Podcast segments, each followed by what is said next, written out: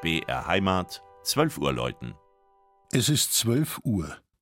Das Mittagsläuten kommt heute von der evangelischen Lutherkirche im niederbayerischen Saal an der Donau.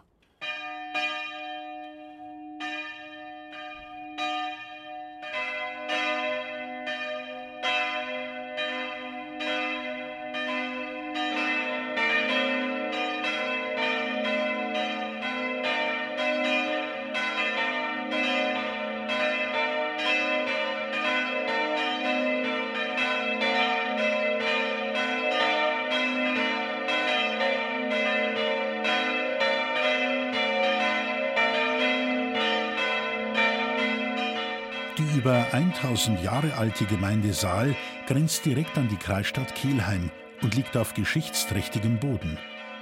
Schon zur Hallstattzeit lebten hier im Donautal Menschen, wovon Siedlungsreste und Gräberfunde Zeugnis geben. Aber auch archäologische Spuren von Kelten und Römern lassen sich nachweisen.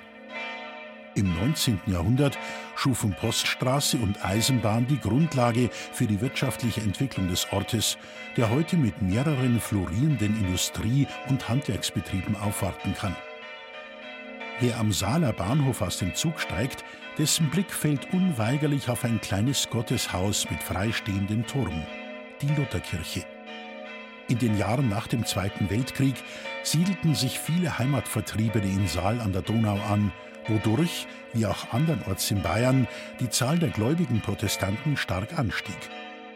Nun war die Stunde für ein eigenes Gotteshaus gekommen, nachdem ein erster Anlauf in den 1930er Jahren erfolglos blieb.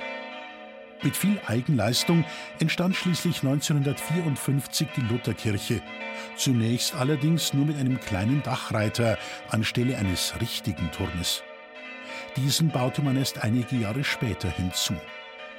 Optisches Zentrum des schlichten Kircheninneren ist das mächtige, vom Saaler Künstler Walter Tarnau geschaffene dunkle Holzkreuz an der Altarwand mit einer ausdrucksstarken Darstellung des gekreuzigten Christus.